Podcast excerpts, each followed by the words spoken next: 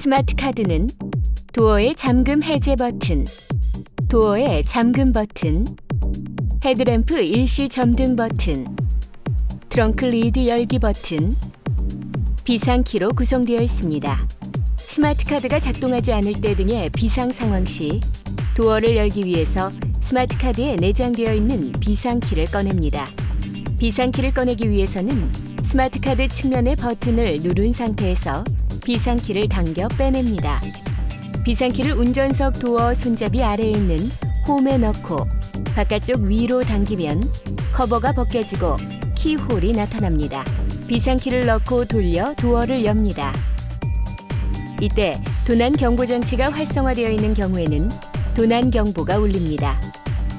도난 경보를 해제하려면 비상키를 다시 스마트 카드에 끼워 넣고 스마트 카드를 카드 리더에 넣어 주십시오.